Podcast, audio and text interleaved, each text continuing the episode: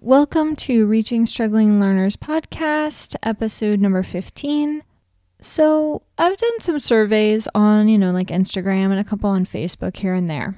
And when I've done these surveys about RTI, progress monitoring, those kinds of things, teachers always tell me how the process is such a pain and just so much work.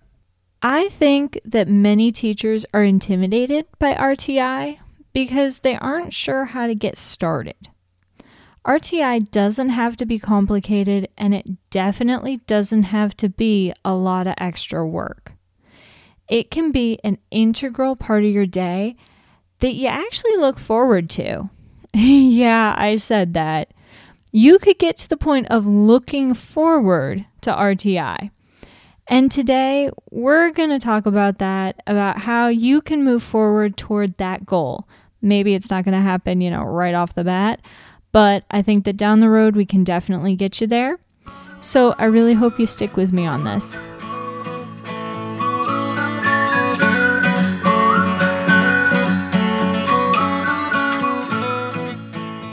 Hey, I'm Jessica Curtis of Everyday Teaching Adventures. I'm a boy mom and a veteran teacher. You're listening to the Reaching Struggling Learners podcast, where we talk all about helping students succeed academically, socially, and behaviorally. I hope you stick around.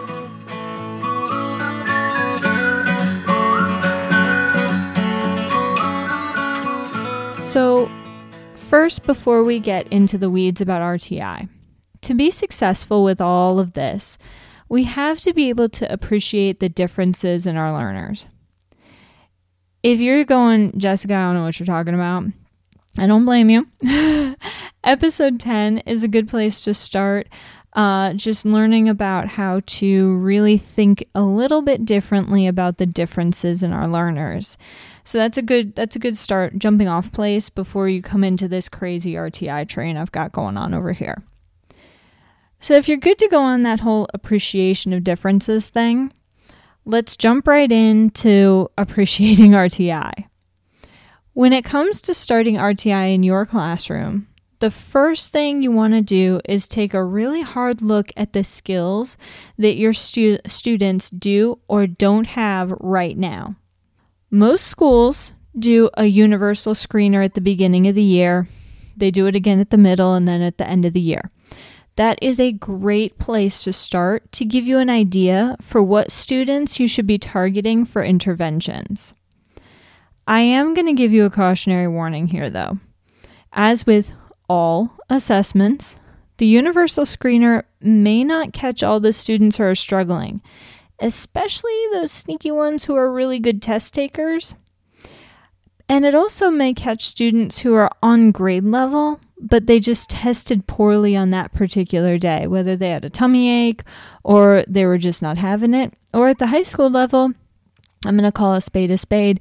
We also have those lovely darlings who just, you know, decide they're not going to perform on a particular test because it's a test.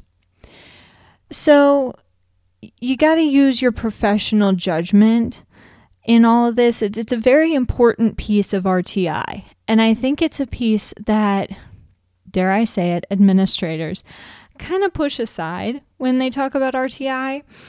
A lot of administrators talk about RTI as a very regimented, we will do six weeks here, we will do six weeks here. There are no ifs, ands, or buts about it, and this is what we're doing. No, there's a, there's a lot of leeway there for your professional judgment as a an amazing teacher. You know your students you know what you need to do. So, if you see a student that is in your classroom and they're struggling in a particular area, but maybe the screener didn't pick up on that, you can do other screeners. You can do other assessments to see if that student should participate in the RTI process. Once you've determined what students should participate in RTI, you're going to need to look very, very closely. It feels like you're looking at the kid and their skills under a microscope, but you got to look very, very closely at each individual student's skills and deficits. As always, and I know if you've listened to other podcasts, I kind of harp on this, and I'm sorry for that. when looking at skills and deficits, you want to dig really deep into what the root skill is that's lacking for that student. For example, because you know I love my examples, let's say we have a high school student who is just struggling beyond anything we've ever seen before in nonfiction comprehension. That student, just for the life of them, they cannot figure out what we're talking about when we're reading nonfiction. So we got to get down and we got to figure it out. Okay, is the is the struggle in comprehension just for nonfiction? Nope, we do some assessment. Turns out the the comprehension is it's equal fiction and nonfiction. All right. Does the student have good fluency skills? Mm, probably not, honestly. So we dig a little bit deeper. Why did they have have, have so much struggle with fluency? Is it sight words? Is it that they're they're having a hard time decoding? And what are they having a hard time decoding? What's going on in there? When we dig down into it and we find out that the student is having a hard time decoding and understanding words with prefixes and suffixes. Now we know what we need to work on. So the student has basic phonics skills. They know their vowels, they know their digraphs, they know those kinds of things. But when you start adding those prefix and suffixes in, that's when they just go, oh, I can't do this. By really delving into that foundational skill that's weak, you're going to shore up all the other layers above that, allowing all that future learning and progress to be stronger. So, if we teach the student strategies to better understand prefixes and suffixes and how they affect words and the meaning of words, that's not just going to help them in nonfiction text, it's going to help them in fiction text, in every subject area. Any word that has a prefix or suffix, guess what? We just gave them the key to that. And that's going to in turn help their fluency. That's going to in turn help their comprehension.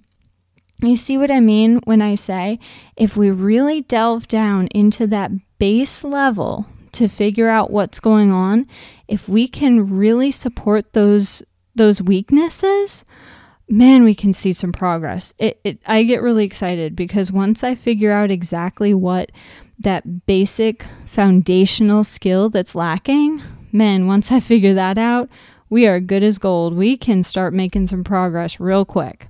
So, after you've identified that most basic skill deficit for each of your students, and you know, however many you have, you will make a goal that you and the student are going to work toward in the next, eh, I'd say six weeks. Usually, uh, RTI, MTSS is set at the six week mark. Some do eight weeks. That's completely up to you and your team. I'll say the benchmark is usually about six weeks. So you're going to work on that for six weeks, and you're going to make this goal based on the skill deficit or the skill area that they're at right now. Take some time to really think about that current skill level and the progress that you believe that student can make in the next several weeks. Put that into your goal. Goal writing is both an art and a science, and at least one podcast episode all on its own. So, to help you out with this, I'm going to link below in the show notes my five step process to creating goals. It's a cheat sheet. Why don't you grab that, and that'll help you with this step uh, in all of this. And if you get that goal really set up nicely, it is going to make the rest of your RTI process so much smoother. So definitely check out that uh, that freebie I've got going on. So once you have your goals, because you checked out the freebie, right?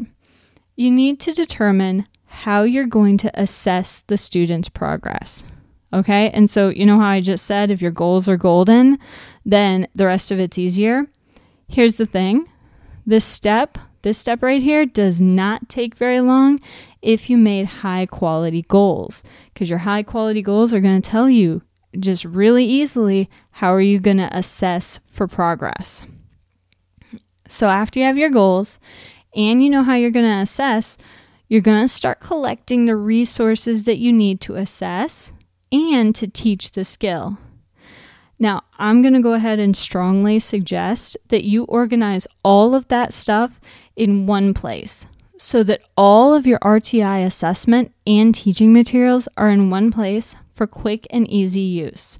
I know absolutely 100% teachers don't have time to be going from one bucket to another and finding this and finding that. If you already have it set up in one binder or one tub ready to go, you're much more likely to actually get to it.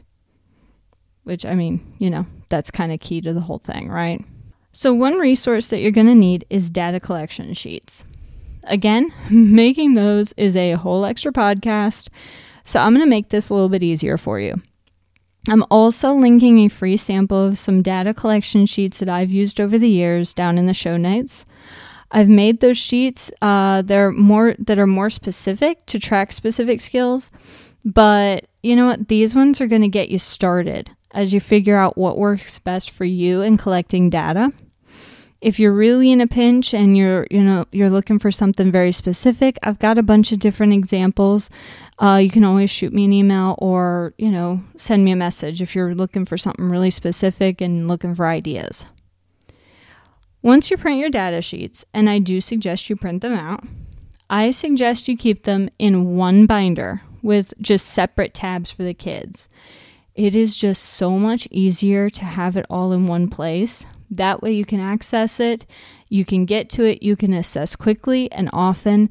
And again, if it's all right there, you're not having to search for it, you're not having to, you know, you're having it in two separate places or five separate places. It's all right there. You're much more likely to actually get to it and get it done.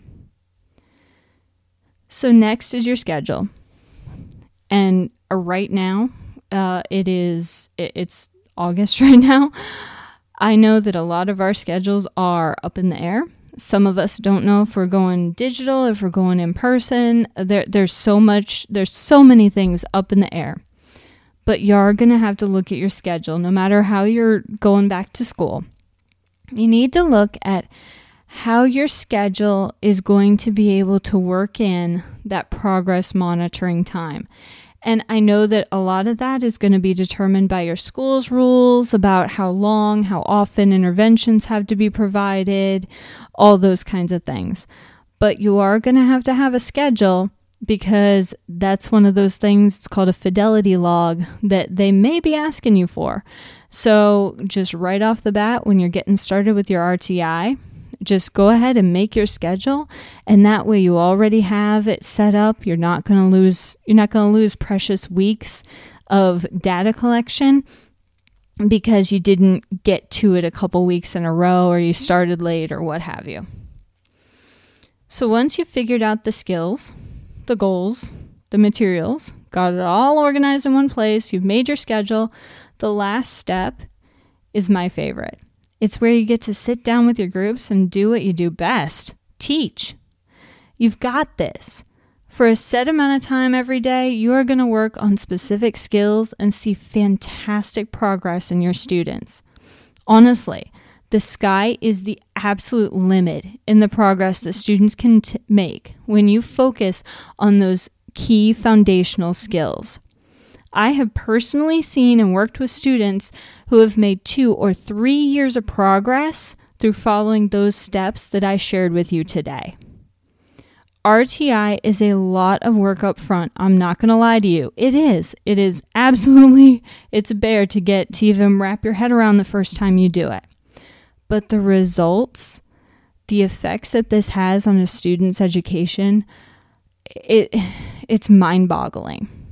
I hope you're excited to start this journey with your students because you and your students are going to go so far and I think that by the end of the year you're going to be super excited for just the possibilities. Obviously, this is a short version of how to get started with RTI. So I want to encourage you, truly, I want to encourage you to message me with questions that you might have And I would love to get some discussions going about how to get started with RTI successfully, especially if you're looking at that digital, um, you know, non in person uh, framework. I would love to work with um, some teachers and see how I can help you troubleshoot because I've got some ideas.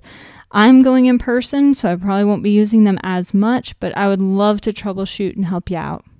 I also want to thank you for listening to the Reaching Struggling Learners podcast. This is episode number 15. Again, please leave a comment, send me a message. I want to know what you're liking about the show, what you don't like. I'd love for you to leave a rating for the podcast on iTunes. And again, I really do truly want to be a, a servant for you guys. If there are any ways that I can help to serve you better, please let me know. Until next time, may your coffee be strong, your trainings helpful, and your admin give you time to actually get to work in your classrooms.